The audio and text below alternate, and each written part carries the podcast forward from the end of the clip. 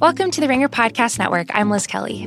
With the NFL season a week away and the Ringer's fantasy football coverage gearing up, we have released our first ever Fantasy Football Hall of Fame. We assembled a panel of voters, including Bill Simmons, Cousin Sal, Robert Mays, Mallory Rubin, and more, to induct the 25 best fantasy football players of all time. You can find the rankings by going directly to fantasyfootball.theringer.com. And for more fantasy football coverage, check out the Fantasy Football Podcast on Apple, Spotify, or wherever you get your podcasts.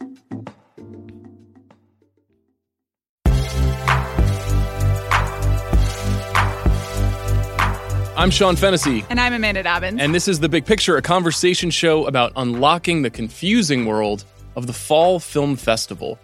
Amanda, I wanted to have a conversation with you as we approach award season. We're not quite in award season, but we are approaching it about all the things that are coming. Mm-hmm. Now, I think if you were like me 10 years ago, some schmuck begging for change on the street, and you were like, the Toronto International Film Festival sounds so interesting, but I don't know how it works. I don't know how movies get in there.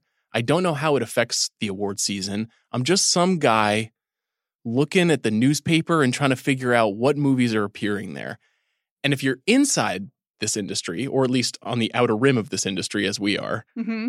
you tend to look at it a bit askance. You tend to look at it a bit cynically, and you see how there's these are chess pieces that are being moved around. So, what I'm hoping we're going to be able to do here is talk about the movies that we're genuinely excited about, talk a little bit about how these things are programmed, how things appear, um, and hopefully unlock, as I mentioned, a little bit of the mystery around this stuff. How does that sound? Sounds great. I didn't know that we needed to be cynical in this podcast. well, I, th- I, I, thought this was going to be a rare. I'm excited movie. It is. It is 100 percent an anticipation machine. I okay. there is a ton of stuff, and I'll say I'm going to Telluride this week for the Telluride Film Festival. TIFF is coming very soon. The New York Film Festival is coming very soon. The AFI Film Festival is coming very soon the New York Film Festival. All, all, there's so many things happening soon. Fantastic Fest, you up on that? That sounds familiar, but it always sounds too Comic Con so I never let the information into my brain. It's, what is it again? It's in Texas, it's in Austin, mm-hmm. and it's more genre. So oh, it's right. typically okay. more sort of like horror, thriller, less superhero IP. Um, before we get too far, though, something interesting happened this week, and it's sort of related to what we're talking about, which is that Netflix decided to date the wide number of films that they're releasing this fall. Now, we've known and discussed a bunch of these films. We've talked about The Irishman at length, we've talked about Marriage Story at length. We haven't talked so much about Dolemite is My Name or The King, but there's a bunch of movies here. And now all of a sudden, they're upon us Re- really soon. Just this morning, we got a trailer for The Laundromat, which is the new Steven Soderbergh movie starring Meryl Streep and Gary Oldman, which in 2002 would have been the biggest thing in the history of movies and now I guess it's just hitting a streaming service in four weeks. Well, is it hitting the streaming service in four weeks, well, or is a, it hitting the theater in four weeks? It's a great point. It's a very great point. So, I guess we need to explain a little bit of how this works. Obviously, last year there was a great amount of contention around Roma and whether Roma would, should, or could play in movie theaters before arriving on the Netflix streaming service. It sort of did. None of the big theater chains presented Roma, but some of the smaller chains did. And the same is going to be true, I think, for most of these movies on the slate. And so what you have is these windows that Netflix has created, these one week or two week or three week, or in a rare case, four week windows where you have to go out to a movie theater, though not your major AMC chain, to go find these movies. Or you can just wait a month and see The King and or see The Laundromat or see Marriage Story what? How do you feel about that? Because you you're always saying most people aren't going to the movies because they can just get it at home soon, and this is like a very clear demarcation of that exact idea. Yeah, I think this is fascinating. I'm really excited about this because I've been in a really rewarding email correspondence with my father for the last month about my dad's really into the streaming wars, but somehow we wound yes. Like honestly, I the emails that I get from him, it's just like subject line Disney and a Financial Times link, and then it says love dad, and that's it. dad, come on the big picture. But eh, but we have really been emailing back and forth because he's interested in it from the business side and I'm industri- interested in it from the industry side. And last week, our conversation basically found its way to antitrust laws and why Netflix can't buy a movie theater and whether it should buy a movie theater. My understanding is that it actually it can. It's not an antitrust They issue. actually did buy one. Yes. They bought the Egyptian here in Los Angeles. They I think that whether they can or can't buy a movie theater chain, Chain. Is is the big issue. It's an issue. Then my father, who's an actual lawyer, seemed to think that they would probably be allowed to, but deemed it uh, financially imprudent, and basically that they. He was like, I think they correctly judge. Again, my father doesn't work for Netflix, but that they judged that buying an entire movie chain would not be worth the price of uh, winning an Oscar. That's interesting. There was a lot of conversation, driven in part by the New York Times critic Manohla Dargis, about the Paramount case and the the over the years the way that the major studios were sort of broken apart, the monopoly that they created around the movie industry, where they had what you're describing, where they owned movie theaters and they owned the means of production, and so they monopolized the entire movie industry. There's been a lot of conversation over the years about whether Netflix was pursuing the same gambit, and the way that they have done so has been in a few different directions. One is to obviously flood the market with tons of product and to create a kind of heroin like addiction to, to Mhm. what they what they make every day. And the other way is to drive up prices and to overpay people and to bring in as much talent as possible to sort of like box everyone else out. I don't think though it's funny that these are the things that are driving some of that monopolistic conversation because these are not the things I would assume that have the most audience.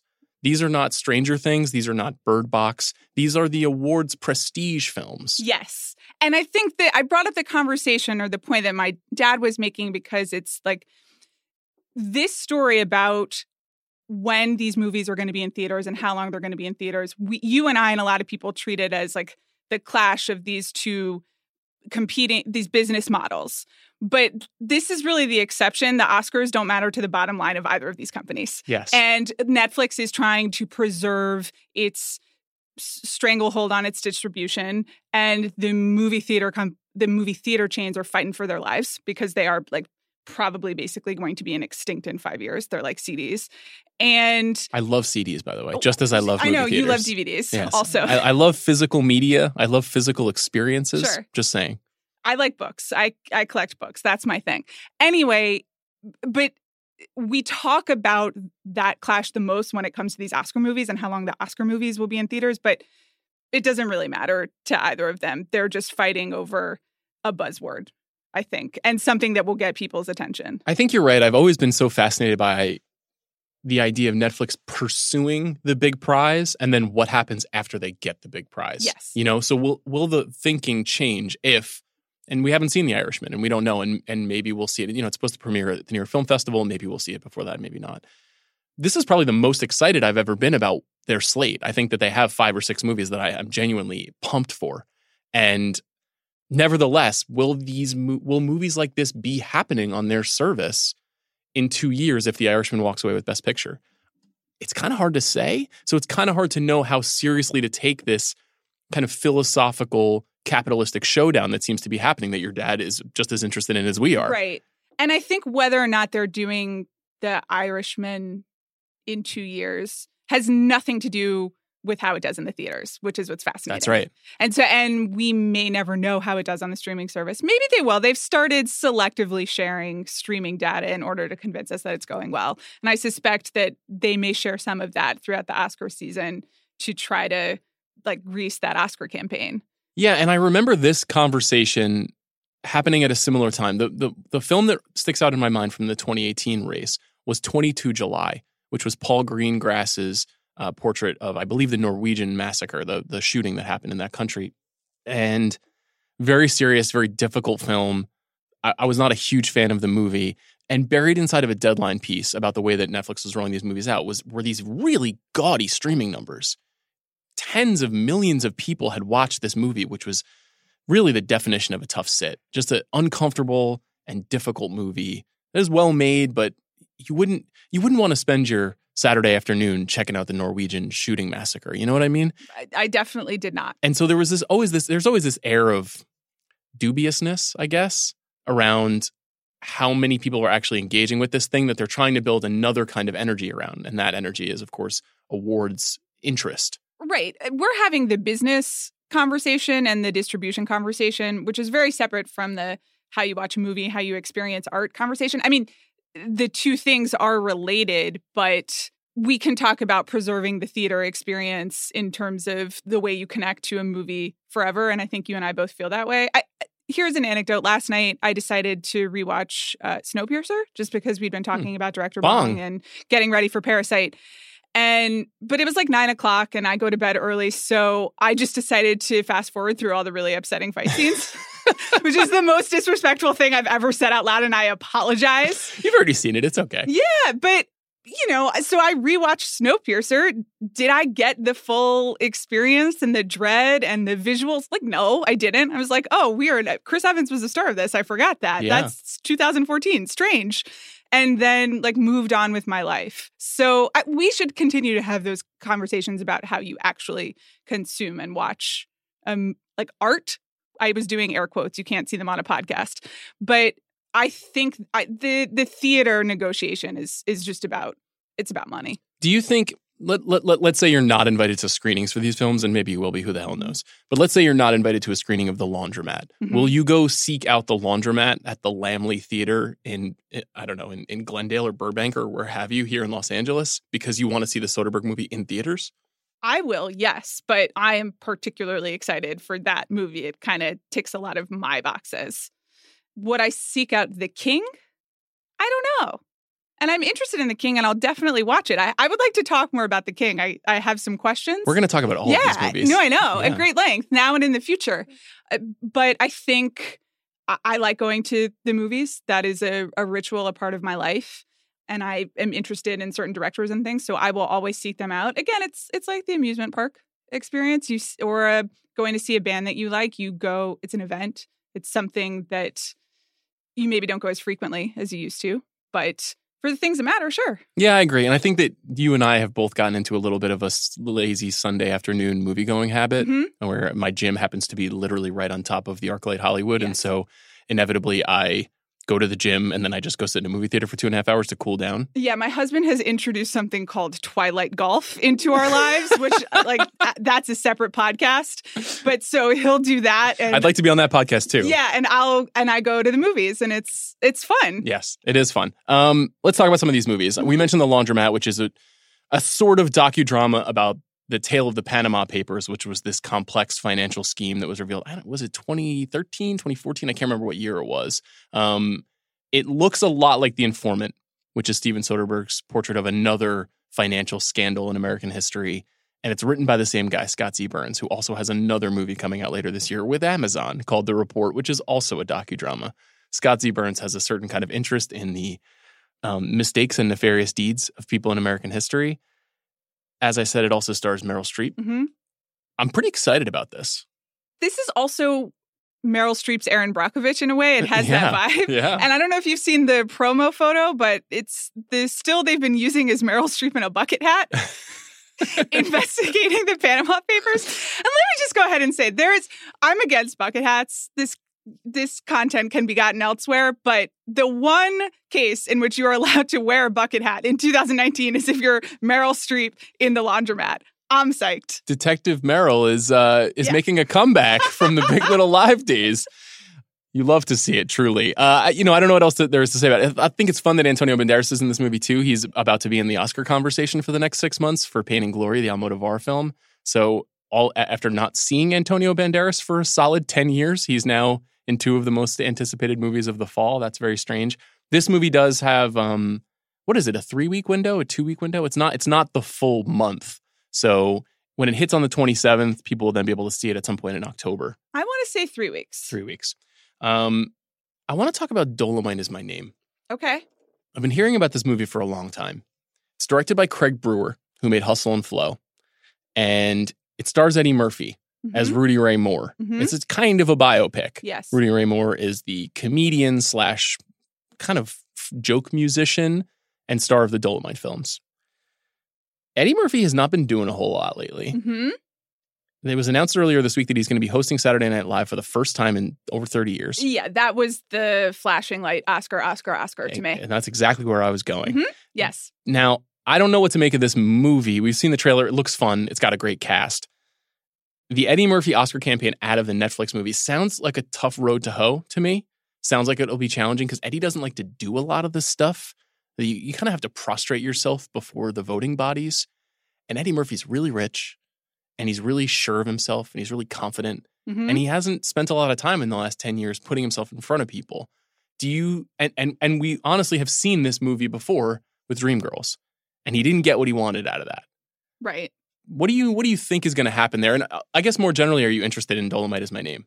I'm interested in the Eddie, Eddie Murphy of it all. Yeah. I, I thought also the date of the SNL, which is December 21st, which is kind of late for SNL. I don't remember them being that close to Christmas, but it's true. It's pre Golden Globes, yes, basically. but it is squarely in the my movie came out two months ago or a month ago on a streaming service, and maybe you watched it or maybe you didn't. But now it is Oscar season, and here I am. yes. And it's also going to the heart of his fan base. And I, you know, I think Bill almost had a heart attack when that was announced. he in was a, very excited. yeah, in a great way.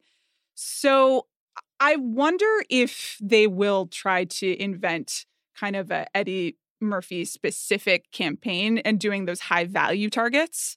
I, I think that this is the kind of thing that the Academy loves in terms of someone late in their career coming back out of nowhere or who you haven't seen in a while. Absolutely. It's a biopic. It's just in a lot of ways I can really see it aligning. Yeah, the other thing that I think makes this a really notable Oscar movie is it's written by Scott Alexander and Larry Karaszewski. Now, one, Larry Karaszewski is one of the uh, members of the administration of the Academy. He's on the board of governors. Two, he's a tremendous advocate for movies. He's a great follow on Twitter. If you love movies and movie history, he has a lot to share. Three, those are the guys who wrote The People versus OJ. Those are also the guys who wrote movies like Ed Wood and The People versus Larry Flynt. They have a long track record of successful, slightly askew docudrama that has gotten awards attention in the past. Martin Landau, of course, won for Best Supporting Actor for his work in Ed Wood. Uh, Ed Norton and Woody Harrelson, I believe, were not both nominated for The People versus Larry Flynt. They're in good hands here, and Craig Brewer also was was recognized for a lot of his work for Hustle and Flow. So uh, there's a lot of pieces in place. This movie is premiering at TIFF. We won't see it on Netflix until October 21st. It's hitting theaters, quote unquote, October 4th. This is a very interesting case to me of like, would anybody go see this movie in a movie theater? I'm not even sure it has the same level of emotional necessity that the laundromat might have as a movie theater experience. Even watching the trailer, I was like, this kind of looks like a really cool TV movie, hmm um, which is not a not a diss. It's just different. So can you can you engineer an Oscar nomination out of that? I I think is a fascinating test case. I agree. I just don't think it matters whether people actually do go see it in the theaters. Mhm. You know, You're right. so it they just they have to be in the theaters so that they're eligible for an Oscar. You know what comes after that one? Does it have to do with your uh, ancestors in any way? Who are my aunt? The king? Oh, I thought you were going to the No. Irishman. Well, no, the king oppressed my ancestors. I suppose the king technically, yeah. If we're going all the way back, hmm if we're going back to the sub sub 1000 era, yeah. 1000 AD, that's when my ancestors and the English were really com- working together. I, I have no idea at this point where we are. I also like know too much about your 23andMe results, which is a third podcast. But anyway, Yeah, please subscribe to my Patreon for that. Uh, the King comes out October 11th. It's from David Michôd, who is the director of movies like The Rover and Netflix's somewhat maligned War Machine. Um, he was on the show actually for War Machine. That was probably the first movie that seemed like an authentic bid for prestige consideration, coming from somebody like Michôd, who had worked with A24, produced by Plan B, starring Brad Pitt. The The King has got Timothée Chalamet hmm he's playing King Henry V. Is that is that correct? Yeah. And he's playing him in sort of like in different phases. It's a kind of a combination of the King Henry V uh, Shakespearean works, right? I believe so. I was going to ask you this because I knew that he was playing Henry V, and then I watched the trailer, and then I was like, okay, so this is just like subversive Henry V. Yeah. Are they using the actual text? Like, is is Timothée Chalamet going to do like hipster St. Crispin's Day speech? Like, uh, what? Or is it just a comment on those texts and the history? Because this is also the place where like the Shakespeare plays are in fact like the history. They're they're so close to the events that they mythologized all of these characters. Yeah. So I guess it's it's working off of Henry IV Part One, Henry IV Part Two, and Henry V. hmm There's obviously a very famous Henry V adaptation by Kenneth Branagh, Right. um, which is quite a good film. And this one, I think, is a wider in scope. What that's actually going to mean and whether they will be sort of fiddling with the details of history is unclear to me. The movie is written by Michôd and also Joel Edgerton, Mhm. uh, who is his Australian col- collaborator on on films like uh, Animal Kingdom, and I don't know what to expect. There, there's a, some question about whether there is a gay romance sh- in the film based on a shot that people are seeing that they couldn't tell if it was Lily Rose Depp or Robert Pattinson. Um, Robert, Robert Pattinson is in this film. It's, it also features Joel Edgerton and, and Ben Mendelsohn, who's also a longtime Michôd collaborator. Right. So I don't know if they're just sticking to the core text or if they're kind of fucking with the history a little bit. I can't figure it out. I have a hard time imagining because Robert Pattinson is playing the heir of France of in France, right? The And Dauphin, yeah. The Dauphin, yeah. So they're going to really have to twist history in order to get uh, Prince Hal and the Dauphin in a in a romance, but maybe they don't actually. I, I, I'm I'm not a scholar of that era, so I will say Joel Edgerton is a very unlikely Falstaff. yeah. I mean, that's kind of what I'm saying is that they are they trying to undermine all of the the goofiness and the the Band of Brothers inspiration that is kind of the the Henry V story. If anybody is interested in the Henry V story, I'm going to recommend a movie. Please write this down. It's called Chimes at Midnight. It's an Oscar. It's an excuse me, an Orson Welles movie in which Orson Welles plays Falstaff. He he wrote and directed this movie too. It, for years, it was out of print and hard to find. It- I think it was released in the mid '60s, and it was re- released, I guess, a few years ago on Blu-ray. You could probably buy it on, on iTunes at this point too. Incredible movie, incredible. Like possibly his third best movie after um, Citizen Kane and Touch of Evil. If you're interested in Henry V, check this movie out. I would guess it's going to be a little bit better than The King. That's all I'm going to say. Okay, Um, after that comes The Irishman. here we go. Here we go. I don't, you know, show it to me already. I feel like I've been, I've been reading about this movie for three years. Ah, It's it's true. it's three and a half hours, Amanda. I I saw that. I I have no comment. It's What if it's what if it's a great three and a half hours? it could be. You know, like Once Upon a Time in Hollywood is two hours and forty minutes, and I was like, give me more. Yeah.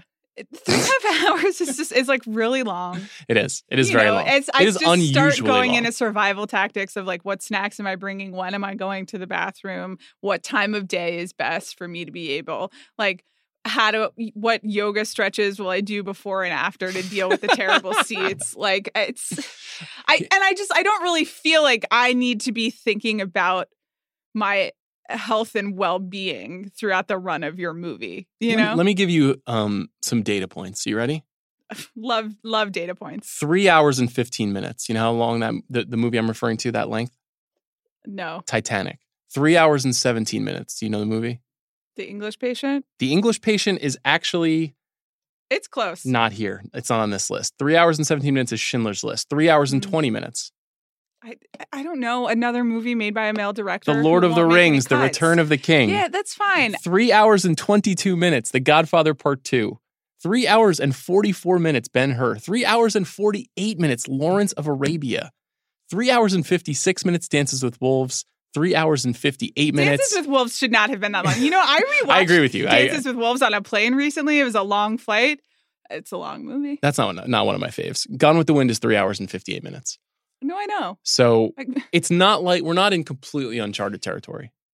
I agree with that. I, eh, you know, I just don't think that we should confuse length with quality. Yeah, I I- just I like agree. no one should do that across any medium. I agree. I am a person who believes in in brevity and in getting things right. I don't believe in excess fat. I believe in editing. I believe in valuing other people's time. And I cannot go 3 hours and 30 minutes without a bathroom break. So those are my concerns. I get it. The flip side is I, I sit through so many movies every year, like 300 movies a year, 275 of them. I'm like, I just wish this would end. I just wish this would be over now. Martin Scorsese movie, haven't had one in a few years. I agree with You that. know, I'd like to have a long one. How long was Silence? That was long too. That's the longest That long, long. movie of my That's life. going to be that that movie will have a, inevit- inevitably a different energy though than The Irishman, which is Yes. kind of him more in his in his in his wheelhouse that people I think have a little bit more of a, a popcorn attachment to. Sure. Here's my thing. And I, I said this to you earlier in Slack. I love movies, really into movies right now, really feeling it. Yeah, they're good. Very excited about the movie season when Yeah. they release all the good movies. Hell and yeah. we're just like, yeah, movies. and I've, I've also, yeah, that's that's how you sound every day at work. um, I've also been thinking a lot about that with respect to TV shows where I'm just basically out on TV except for Succession. I'm I'm post TV. And one of the reasons I'm post TV is just cuz it keeps going. And I'm just like I wish this were over. You're on the fourth season of what? I absolutely not. And so I need movies to respect their great power, which is freaking ending. You know? respect the power that you have and use it. The Irishman will end at some point. I anticipate uh, greatly getting a chance to see it and then getting the chance to sit through the entire film without doing any yoga stretches. Couple more movies, I guess. Atlantics was a film, a foreign film that uh, debuted at Cannes. There's a movie on here called Earthquake Bird Starring, which I, I- had never heard of. really? I Right w- now? It's directed by Wash Westmoreland, who I believe was um, one of the filmmakers who worked on Still Alice. Um, there's The Two Popes, Yes. which I, I, is interesting to me and is a little under the radar at the moment. Um, that movie is written by Anthony McCarten, who uh, also wrote Darkest Hour. So I think we can expect that kind of energy. It's directed by Fernando Meirelles, who made City of God. And it stars uh, Jonathan Pryce and Anthony Hopkins as two popes, the titular popes. Yes, and they're literal popes and not sports popes or other popes. They're not sports popes, They're nor, not Jude Law. nor are they new popes. Yeah. They're, they're truly historical Do figures. Do you think they are popes who fuck, as the internet meme goes? It's really it's an open question. I if I there guess- if there is Pope fucking in this movie, I will be greatly surprised. I'm not expecting it. That would be a, really a twist on on the historical data. Uh, and then Marriage Story. Yeah. Sign me up. I'm in. Let's go. Saw the trailer. Was like, yes, put it inside me. Fill me up. Okay. Yeah.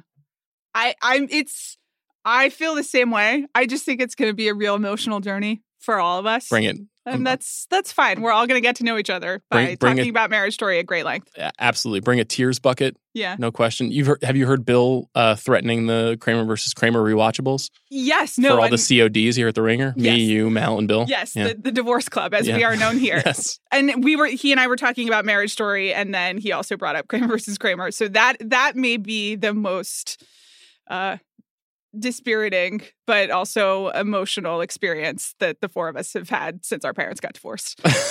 God, I hope it's not that intense. That's a little troubling. Uh, for anyone who has not been listening to this show, Marriage Story, of course, is Noah Baumbach's tale, I guess somewhat semi autobiographical tale of going through a divorce while having children. Um, it just it looks wrenching Mhm. and and very good. And I'm I'm I'm just a longtime sucker for his movies. And it'll be interesting to see the efforts that Netflix puts forward to kind of help everyone remember slash reevaluate if you believe he is or is not a great American filmmaker. Um, obviously, you and I do. We love a lot of his movies. Absolutely. Um, I think that's the, the that's the whole lot. Of Netflix movies. Yeah. It's so many. It's a lot.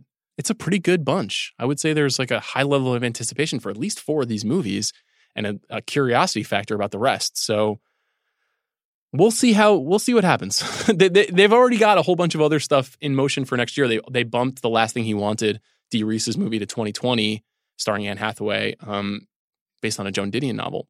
Yeah. So that'll be interesting too. One would assume that that goes into the awards conversation for the following year. So it's not like they're not already loaded up again. Um, should we talk about the Fall Festival Anticipation Index? I'd love to. I made on my list as you asked. I, I love to ask and receive homework. yes. Um, I asked you for five movies yes. that are that are premiering at Venice, Telluride, TIFF, or the New York Film Festival. yes. And all of these festivals are going to be basically concluded by mid October. yes. by mid October, we usually know. I think we have a rough idea of what the 12 real contenders are for, for the Oscars. Do you think that there is more than one movie that we've already seen that has a chance at the Oscars? We know about Once Upon a Time in Hollywood. The farewell is the big question, right? We've Yeah. talked about that several times Yeah. on this podcast. I There's a lot of stuff here. It makes me think the farewell is going to have a tough, tough time. well, the flip side is I just think they they did a perfect rollout for the farewell Mhm. and that campaign has been is definitely targeted to me. I'm just really consuming all the Lulu Wang content, like all of it. Great Twitter follow. But and the Aquafina of it all brings it to a younger Instagram gener- generation that is possibly not voting for Oscars, Mhm. but in terms of making sure that people see it, making sure that people understand what it is and what role it would play in the Oscar season this year, and making sure that people remember it now, what, a month or um, almost two months after it's come out? Yeah, I think it's been about six weeks. I think that they are doing very well. And I mean, you know, that's not surprising. It's A24, but uh, I remain optimistic. I think that's reasonable. I think it does really have to go toe to toe with 15 plus movies, Sure. some of which are from Terrence Malick that could be contenders, some of which are from Todd Phillips making a superhero villain movie that could be a contender. So it's a really it's a wide swath this year. The one thing that is missing, I think, and then we'll get right into our anticipation. I don't know if there's any blockbusters here, and I I'm a, I I think the Oscars should be a little worried about that. In term, you don't think there are any blockbusters in the festival list, or just on the? Well, I think the festival list, with the exception of Cats and mm, I, I mean, I guess Star Wars: The Rise of Skywalker Little Women. and Little Women, those are the three that have a chance to be big movies that are not going to be at the fall festivals that could m- draw major attention to the Mhm. Oscars. None of those three are a lock. Certainly, I mean, Cats could be a fiasco. It's really hard to say how that's going to turn out. Skywalker, who, Is it who hard to knows? say? Anyway, we're, we're definitely talking about that movie a lot here, so I'm not worried about getting to that. But a lot of the stuff that is here is very interesting. And the fall festivals don't usually launch blockbusters, but you know, I don't see a Bohemian Rhapsody at the moment. There's certainly not a Black Panther at the moment, right. and I think that the, and there, there's not a uh, there's probably not a Star Is Born. Now, a Star Is Born hit a TIFF last year and then took off like a rocket in the first week of October and became one of the movie sensations of the year. So, as we talk about these movies, I, I'm really stoked for Ford versus Ferrari. I don't know if that movie's going to do 400 million dollars in business, No. and if it doesn't, fewer people are going to care about the Oscars. At least my that's been my theory for years. So I, I'm kind of fascinated by that as I've been kind of compiling all my lists. Yeah, I don't disagree with you, and I did even notice in my lists that um they are a different Amanda type of movie, but I just have a lot of people talking in rooms movies, which I'm psyched about. Me too. But that is that's even different from A Star Is Born, which still had movie stars and big concert set pieces and was like a a big loud movie.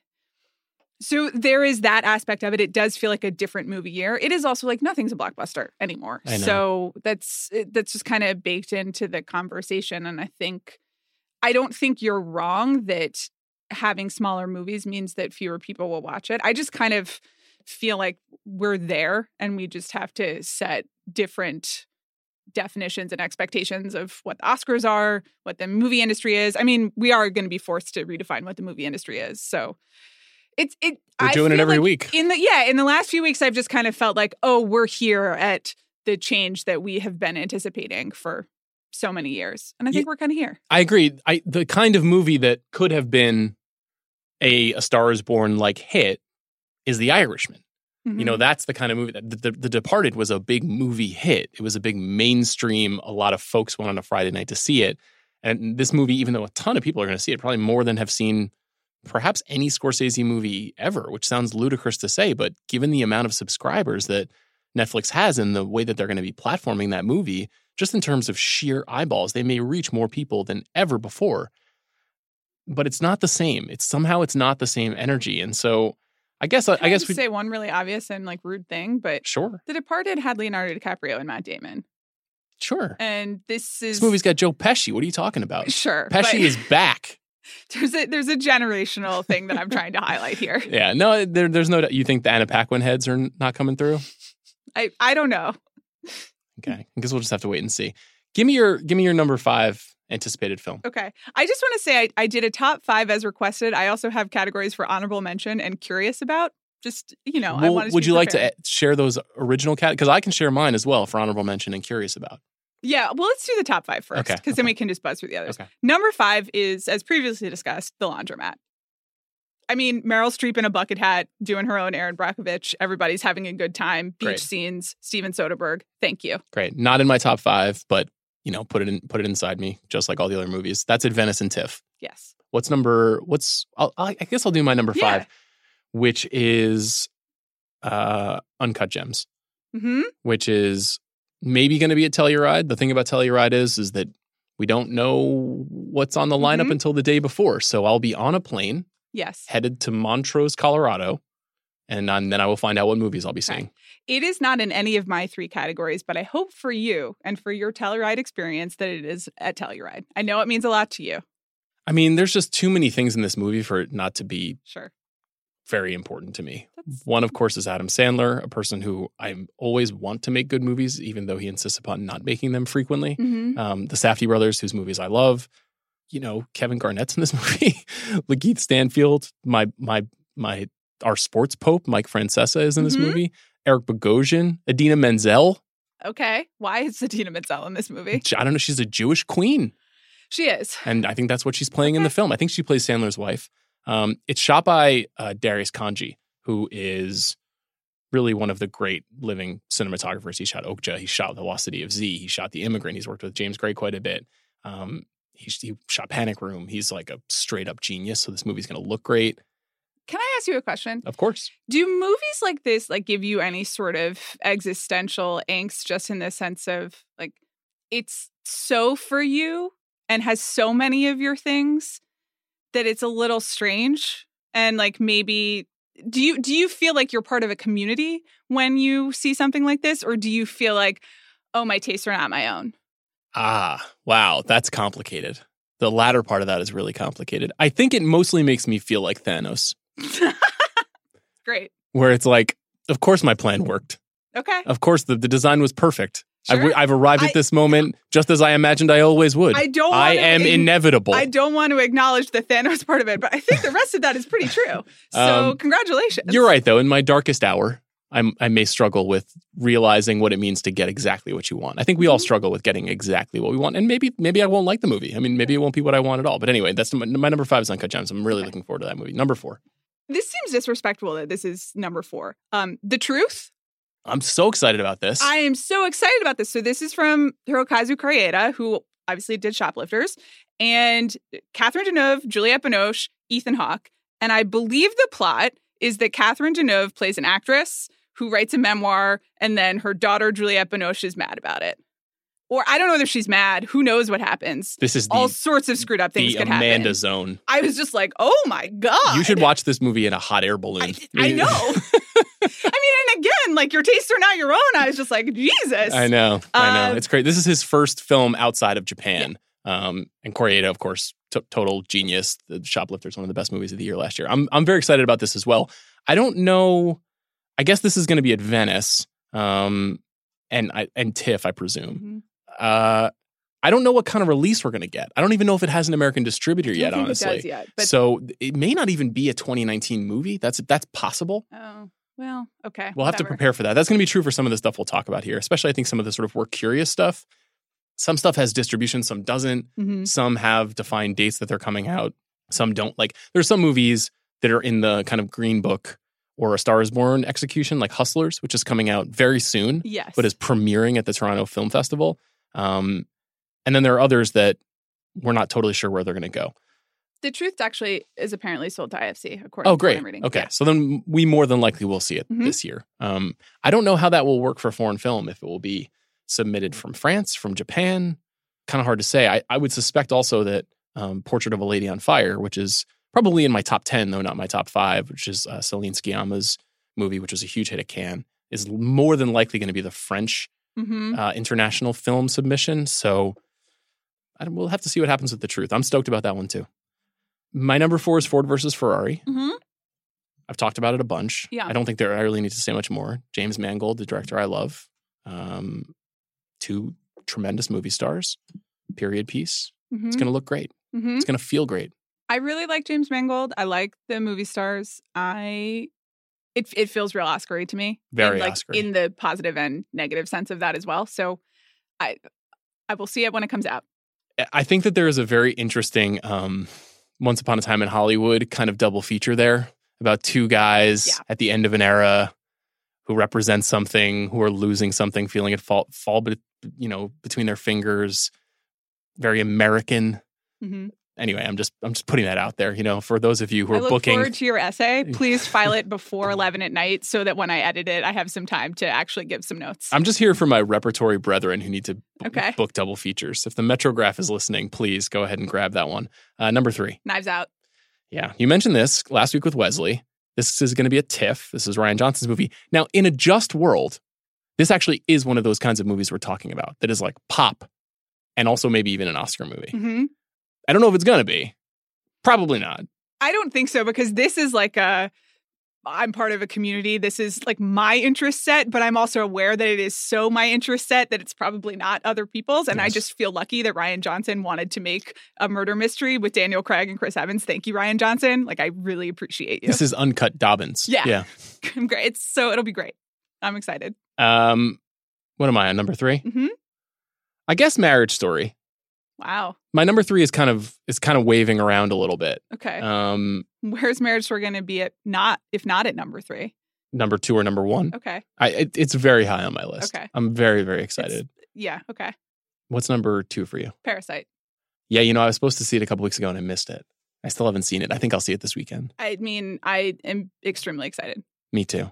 Um, a colleague of ours, I won't name him, I do believe illegally downloaded this film and I'm watched it. do that. well, I'm definitely not doing. That. I mean, that. I'm disrespectful enough to fast forward through Snowpiercer, but I'm going to go see Parasite, Parasite in a goddamn theater and be excited. Yeah, I showed the trailer to my wife and she got very, very excited by the Hitchcock vibes too. Yeah. It's got a real kind of paranoia thriller thing going on, so that's great.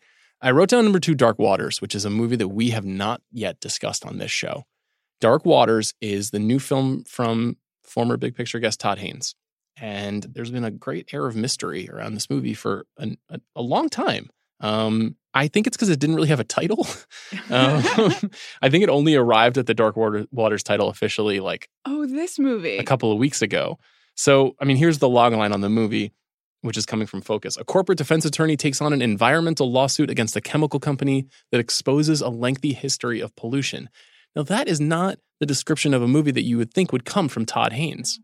It's not really his style to do a kind of, I don't know, issues oriented docudrama. Now, I guess if you describe the plot of a movie like Safe or Far From Heaven, you might be like, oh, well, actually, there is something kind of thematic and down the middle about it. But when you see the movie, it's much, much different, much more art house, much more personalized vision.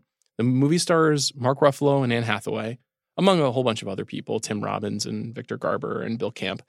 I think it, it's just a curiosity factor that has it so high on my list. And there is a like, look out for this as the dark horse winner because it's going to be about something that is going to be um, quote unquote important. right. So maybe not. And I I love Todd Haynes' movies, but even aside from the general aesthetic interest I have, I'm just sort of fascinated to see how this hits. Is there a release plan in terms of when it is coming out? I believe it's November 22nd, Okay. which is very Oscar-y as well. Yes. That's that was right around the Bohemian Rhapsody kind of release time. Though I'm curious whether mysterious release works at all for movies anymore. Like uh, it is the end of August, and I knew that Mark Ruffalo and Anne Hathaway were in a Todd Haynes movie that we didn't know a lot about, but even I had to have that moment jogged of like, oh, that movie. And is it?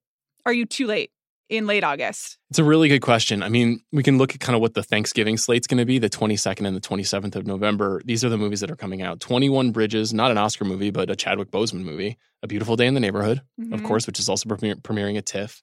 Dark Waters, Frozen 2, Knives Out, Queen and Slim, which is a movie that is, uh, I think, premiering, is the kickoff movie at AFI, um, Melina Matsoukas' new movie, and The Two Popes. All of those movies are all coming out within five days of each other. So that's pretty noisy. And you got to cut through to kind of emerge. Right. And I think you kind of need three to four to five months of name rec- recognition and anticipation just to get people to see your movie at this point. I completely agree. It's going to be a challenge for them, but you know, Anne Hathaway is famous. Sure. Todd Haynes is a master. We'll see what And happens. There is always one like, oh, you got to see this. Exactly. Sure. Um, number one. Marriage Story, hands down. I mean, Yeah. I don't need to share any more now because I'm going to share too much in the coming months. I'm extremely excited. If I see it on Friday or Saturday, Yeah. should I say nothing? That's a great question. You're not too bad about spoiling things. I know I respect spoil spoiler culture. Um, I guess I don't. Could you imagine how, like how would one spoil Marriage Story? Well, I mean, that's the thing is that the only way that you could spoil it is either being like, I was like devastated by it, or I wasn't as devastated or connected to it as I wanted to be. And either will affect how I experience it. So don't tell me anything. What if Thanos shows up in the after credit sequence? I will honestly be impressed that Noah Baumbach sold out that much. so, and I hope that he bought like an extra nice townhouse with that money. My number one is Waves, which is a movie that Wesley Morris raved about here on the show last week. Trey Edward Shults's third film. Um, it stars Lucas Hedges and Sterling K. Brown. It is not a musical, which is something we were led to believe for a long time, but apparently is just more a story of a family and something traumatic that happens to that family almost immediately after we recorded that podcast last week, A24 announced a release date and the fact that it would be at fall festivals and that it is now officially a part of the, yeah, for back, lack of a better term, award season wave. Wesley, he knows what he's talking He knows about. what he's talking about. Um, you know, I'm stoked. I'm pretty sure there's going to be a Telluride. I, you know, it's no one's confirmed that, but Yeah. certainly seems like it's obviously going to happen. It's also going to be a TIFF. We should say Dark Waters is going to be a TIFF. A Marriage Story, I think, is doing the trifecta. I would guess it'll be a Telluride, and I'm, it will definitely be at Venice and TIFF. Uncut Gems, Telluride, probably and TIFF. Ford versus Ferrari, probably Telluride, TIFF. Parasite, probably Telluride, TIFF. They're hitting all the spots. It's happening. It's happening. Um, there's a few other. Mo- there's actually a lot of other movies here Yeah. on the list. I mean, I, I just made like kind of a running list for us to look at, and there's a lot of stuff that I think you're going to be like, get this the fuck out of here. And there's going to be a lot of stuff that you're going to be like, I'm interested. Yeah, I told you I have honorable mention and curious about. I'll tell you my honorable mentions. Dig in. Ad Astra. Absolutely. I honestly thought about putting this in the top five. I I love James Gray, and then the Brad Pitt moment. Just you know, I want to. I'm living in it. I want to swim in it. It's just this is fantastic. the Pit Pool. Yeah. Uh, Hustlers. I'm ex- I'm excited about that. Saw it and loved it. Can't wait. Jojo Rabbit. Yeah, this would probably be number six for me. Yeah. I'm fascinated. I don't. I don't really know what to expect, but there's been a little bit of like bullshit controversy around it already because people don't get Taika Waititi's tone sometimes. Right. Um, I'm I'm looking forward to that. That'll definitely be a TIFF. I don't think it's going to be a Telluride. Um, as I said, Hustlers will be a TIFF. And then uh, also my honorable mention is Pain and Glory, because it everything I've heard is that it is both peak Antonio Banderas and like really major Almodovar, which is exciting. Yeah, it's been a been a few years since we had a major Almodovar film, and this one sounds super autobiographical. I think the movie is literally about a filmmaker who's sort of past his prime. So that'll be exciting. I wrote down a couple of other ones.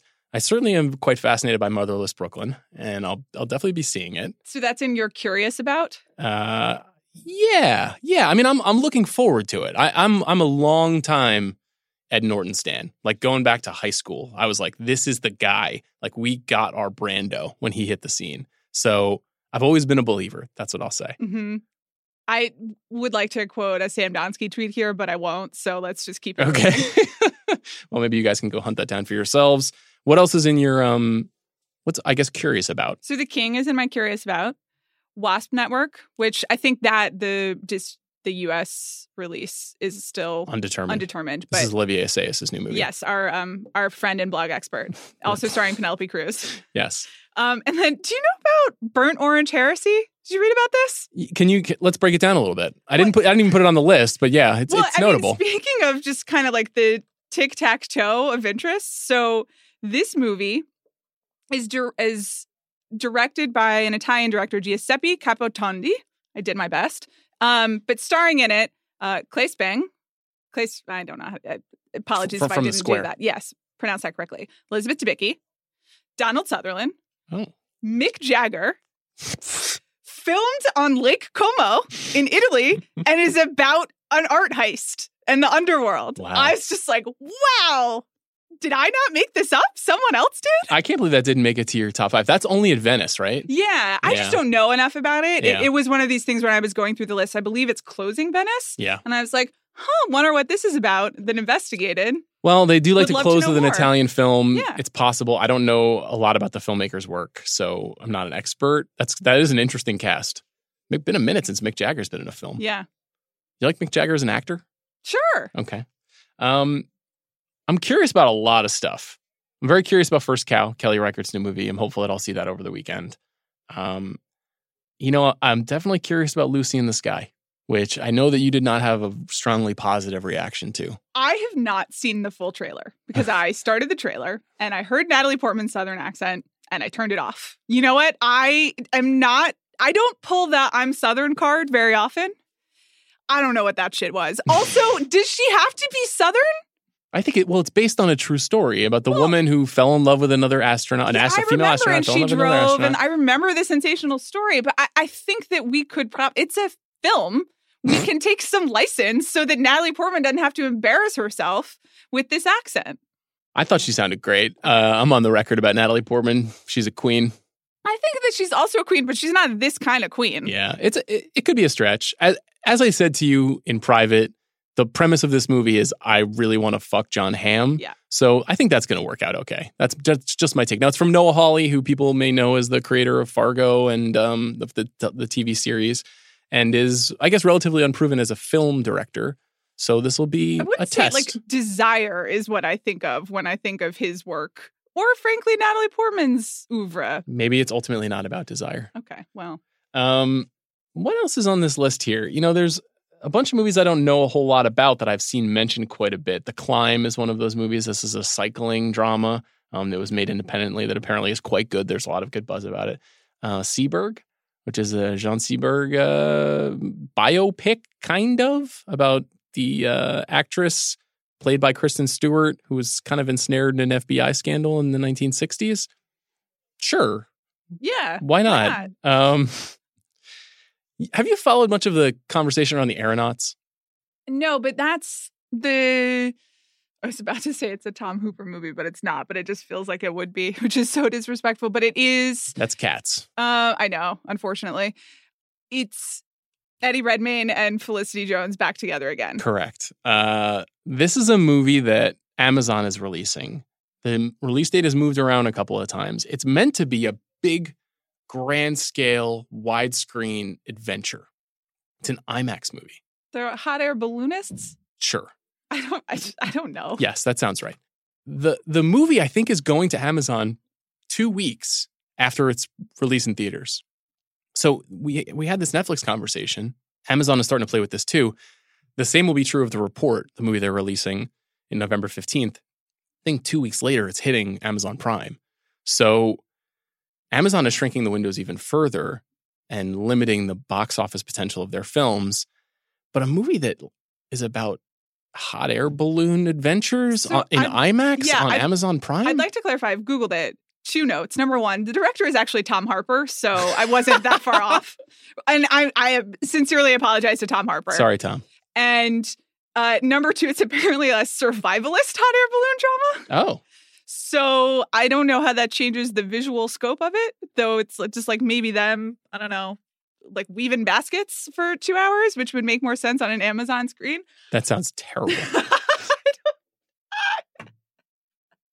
also, apparently, there's a scientific experiment element to it. Okay. Here's the thing I basically don't believe, I don't care about theatrical windows because people aren't going to go, if someone's going to go see it in a movie theater, they're going to go see it in a movie theater now. And if they're not, they're not, and they'll watch it at home. And I just, theatrical windows are something that is made up by the theater company lobbies in order to protect their business. And they have every right to protect their business because otherwise it definitely would not exist anymore. But like who cares? Why why wouldn't Amazon make it available to as many people as quickly as possible? I, I agree. I mean, th- that made a lot of sense for the report because I think the desire to get that movie in front of a lot of people for a long period of time, and there was some there was some feeling that like Black Panther, for example, being available to you on iTunes or on Netflix when voting was happening was meaningful. I guess we're just we're in kind of an in between stage with this stuff, you I know. mean, I think the concern is that ultimately Amazon would just not make it available in theaters because they own it and they don't it's they don't need that money Right. and they're probably losing money Right. putting it in theaters in some respects. And and that's a loss if everyone if all of the companies who own this stuff just decide that it will no longer be available in theaters. But I we're already kind of operating on their goodwill to an extent anyway of what they how they decide they want to release it anyway. So I you know, we just have to hope that they continue to do it in ways that that we enjoy. couple of more movies. Just Mercy. Just Mercy is also, I think, in that category of like, could this come out of nowhere Mhm. and win it all? Uh, there was a pre fall festival screening of the movie this week. I did not attend. This movie stars uh, Michael B. Jordan and Brie Larson, and it's about Bryan Stevenson, the civil rights attorney. And it's directed by Daniel Destin Cretton, who made Short Term 12 and who is the forthcoming director of Marvel's Shang-Chi. Also a docudrama, also about a meaningful issue, also a little bit of a mysterious rollout going on here. This movie's going to be a TIFF, and then I think it comes out in December. I think it's a Christmas release. I've seen it percolating a I'm- little bit. I I'm- would agree with you. I'm curious. yeah. You know, I, I don't think we're we're not forging new land here by saying that this might be an Oscar movie, but it feels like we haven't talked about it a whole heck of a lot, but I sense an energy building around it. So we'll we'll put a pin in that and we'll talk about it when we get closer. And then the last thing is Joker. Oh God, I actually had forgotten that we didn't talk about it. There's a new Joker trailer today. This is Todd Phillips's something, something. Some is it a reimagining? Is it a continuation? Is it a, a reboot? Is it a sequel? Is it a wholly original tale? I don't know. I don't know. It stars Joaquin Phoenix as a guy who wants to be called Joker. That's all we know. Yeah. it's premiering at TIFF. It is. That's let me let me say something. One, Todd Phillips and I are from the same town. Two, he's made a lot of good movies that I like. mhm. Three, most of them don't look like Joker, but that's okay. I like somebody going out of their comfort zone, trying something new. And he's been edging towards darkness. You may recall War Dogs, the Jonah Hill, Miles I- Teller I- I don't 2015 know that I recall it, but now that you say it, it it exists somewhere in the back of my brain. Sure. That's a movie that was sold as a comedy, but is much darker than that if you watch it. Uh, and also f- features one of the all-time flex Bradley Cooper cameos. Mhm. Um, you know, at a minimum, I'm curious. I would say for the movie itself, I'm I guess I'm curious. I mean, I think Joaquin Phoenix is a great actor. I some of those Todd Phillips movies are funny. I am also just kind of like, why why are we doing this? We literally did this 10 years ago and Heath Ledger like won an Oscar for it. I it it seems even within the realm of we reboot things all the time and everyone adds their comment and superheroes or the like modern mythology or whatever. This seems a little soon. So as a movie, I'm curious. I'm wholly uninterested in the discourse. Hmm. I I essentially don't want to participate, and it's difficult because we have this podcast. But Well, whether it, I, I think for the most part, you won't have to participate unless it has that kind of whiz bang, holy shit, this movie is an Oscar contender feeling out of TIFF, Mhm. which is possible. It's possible that people see it and they're like, my pre, preconceived notions have been shattered or they've been exceeded. And this is now officially an important movie this year. And then we got we got five months of it. yeah, I that's one of the ones where I, I don't trust those people. I will determine that when I see it, which I will see it. What do you think is going to win the audience award at, at Toronto? Oh, it's always something like terrible, right? Um, well, I think the last five Best Picture winners have been TIFF audience winners.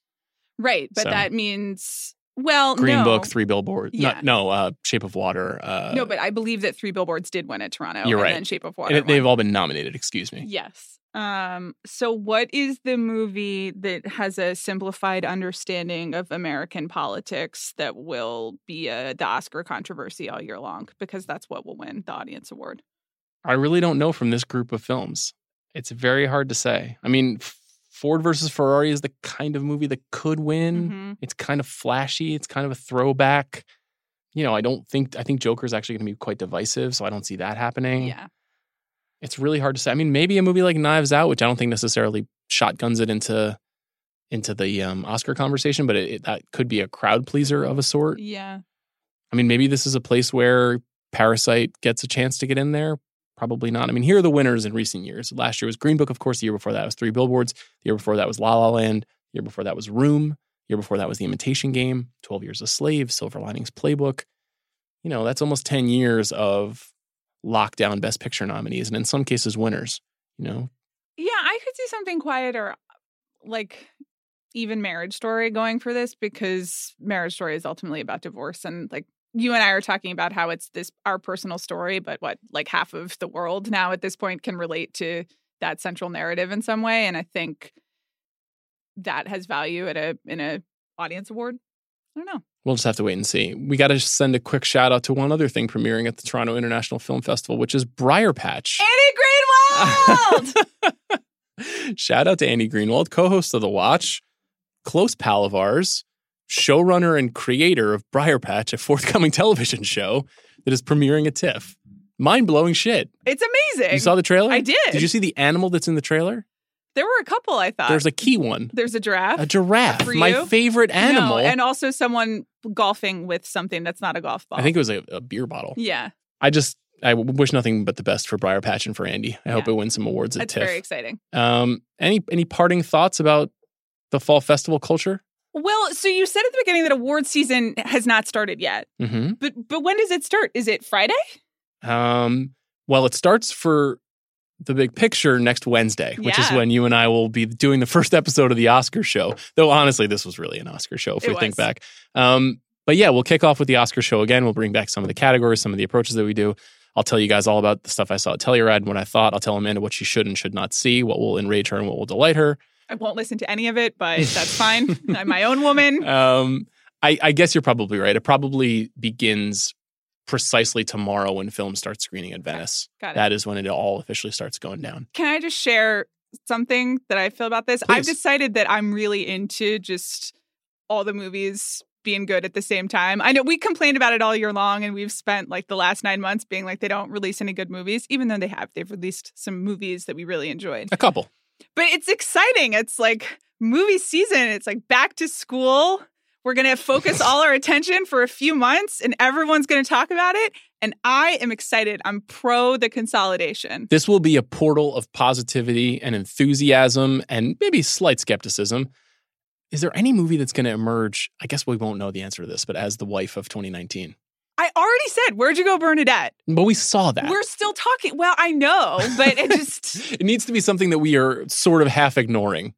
mm, I'm sure there will be. But that's the thing is that it's already been in theaters and gone. Oh, at wow. this point because the wife was literally in theaters in August for two weeks and then went away. And then you and I, that's the other thing. You and I tried pretty hard to see the wife That's true. and we were not able to. Did I tell you that I met the fellow who sent me the screener of the wife? No. He came to a reading that I was participating in. Introduced, introduced himself, lovely guy. Thank you so much for doing that. Um, yeah, we'll ha- hopefully someone be- will be able to identify to us a movie we haven't talked about Right. Then maybe we should be talking about immediately. So maybe we leave it in the hands of the listener. Should we? Anyway, we'll discuss. We'll see you soon, and I'll see you soon, Amanda, when we're back with the Oscar show next week. Thank you.